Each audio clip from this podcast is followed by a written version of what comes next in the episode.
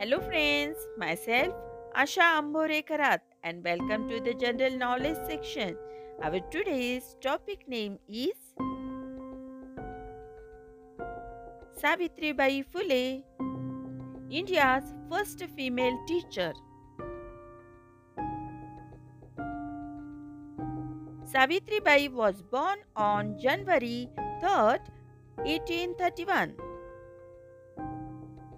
in Naigaon village in Maharashtra. She is formally recognized as India's first female teacher. Savitribai played a pivotal role in women's empowerment with the support of her husband Jyotirao Phule. Born in a family of social backward Mali community. Savitribai was illiterate when she married to Jyotiba at the tender age of 9. Fortunately, Jyotiba strongly believed in the power of education in removing social inequalities. He decided to start his revolution at home by teaching his wife to read and write, much against the family diktat. Initially, he taught her when she brought lunch for him in the field. Later, Jyotiba admitted Savitribai to Teachers Training Institute in Pune. After the training, Savitribai started teaching girls at Maharwada in Pune. Here, Sagunabai, Jyotiba's mentor and also an activist, supported Savitribai's efforts in this direction. Later, the couple, along with Sagunabai, started their own school at Bhidewada, which became India's first girls' school run by India's. The school started with the nine girls, but the number increased to 25 gradually. Later, three more schools were opened for girls in Pune, with nearly 150 students altogether. The couple introduced several innovative measures in teaching with a special focus on curriculum and teaching methods. They introduced stipends for students to motivate them to attend school. Also, regular parents teacher meetings were arranged to educate parents on the importance of education. Special Emphasis was given to subjects like English, science, mathematics, and social studies. Consequently, the number of girls in their schools became higher than the boys enrolled in government schools in Pune. However, the enrollment of students from the untouchable community, Orthodox, upper caste Hindus. So they tried to close these schools.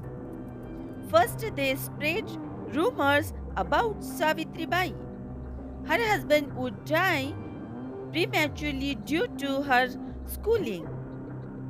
Her food is changing into worms and also that educated women start writing letters to unknown men. When these tales didn't discourage Savitri Bai, they started attacking her on her way to the school by throwing cow dung, eggs, tomatoes, and stones at her.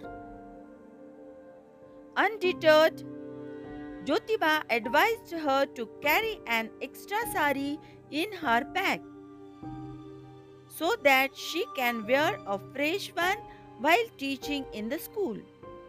Gradually, Savitribai gained the courage to respond to this insult, saying, Your efforts inspire me to continue my work. May God bless you. However, this public hooliganism stopped one day after Savitribai slapped a trouble monger and this act of her became sensational news across Pune. Still, the conservatives found another way to stop the couple. They put pressure on Jyotiba's father to throw them out of the house. According to them, it was a sin to educate women and the children of backward castes, as written in the Holy Scriptures.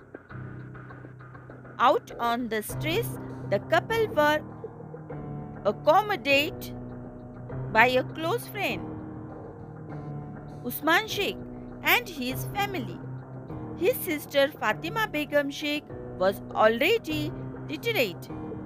Encouraged by her brother, Fatima accompanied Savitri Bai at another teacher training program.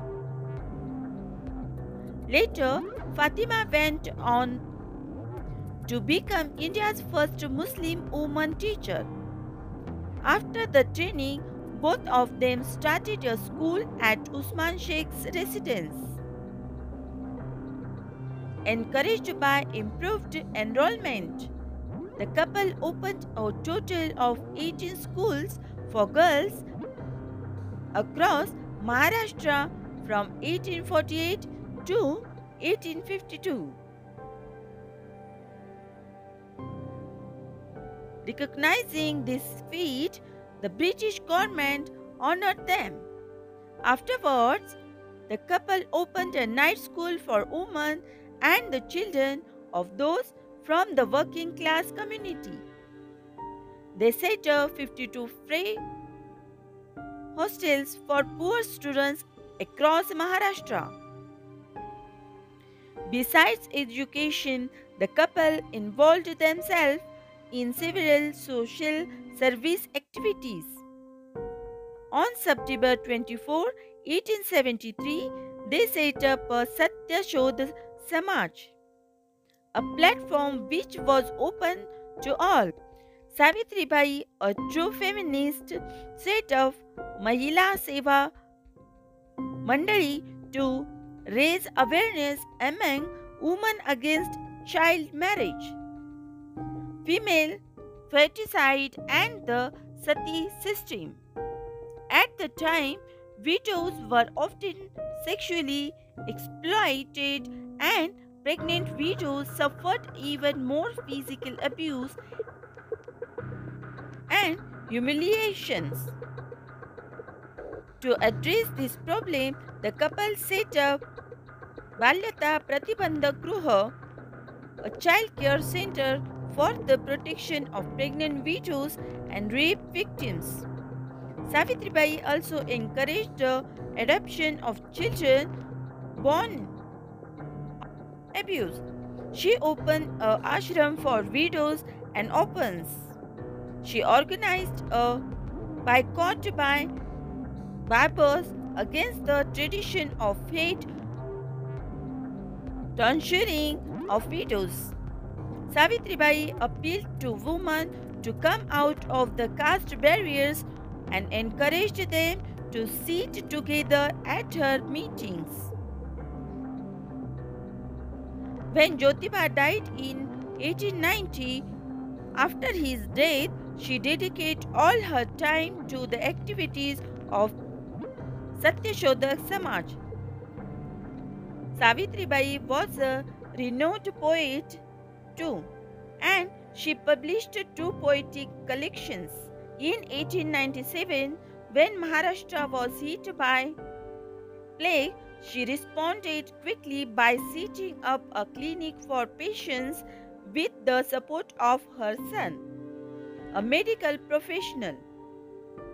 She dedicated all her time and resources at their service and also served free meals daily to nearly 2,000 children of the affected families. One such day, when she physically carried an infested child to the hospital, she too got infected. Consequently, Savitribai died on March 10 of the same year.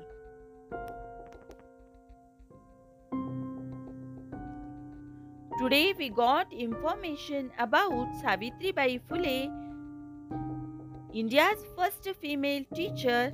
In short, we will meet soon with a new story or a general knowledge topic. Thank you.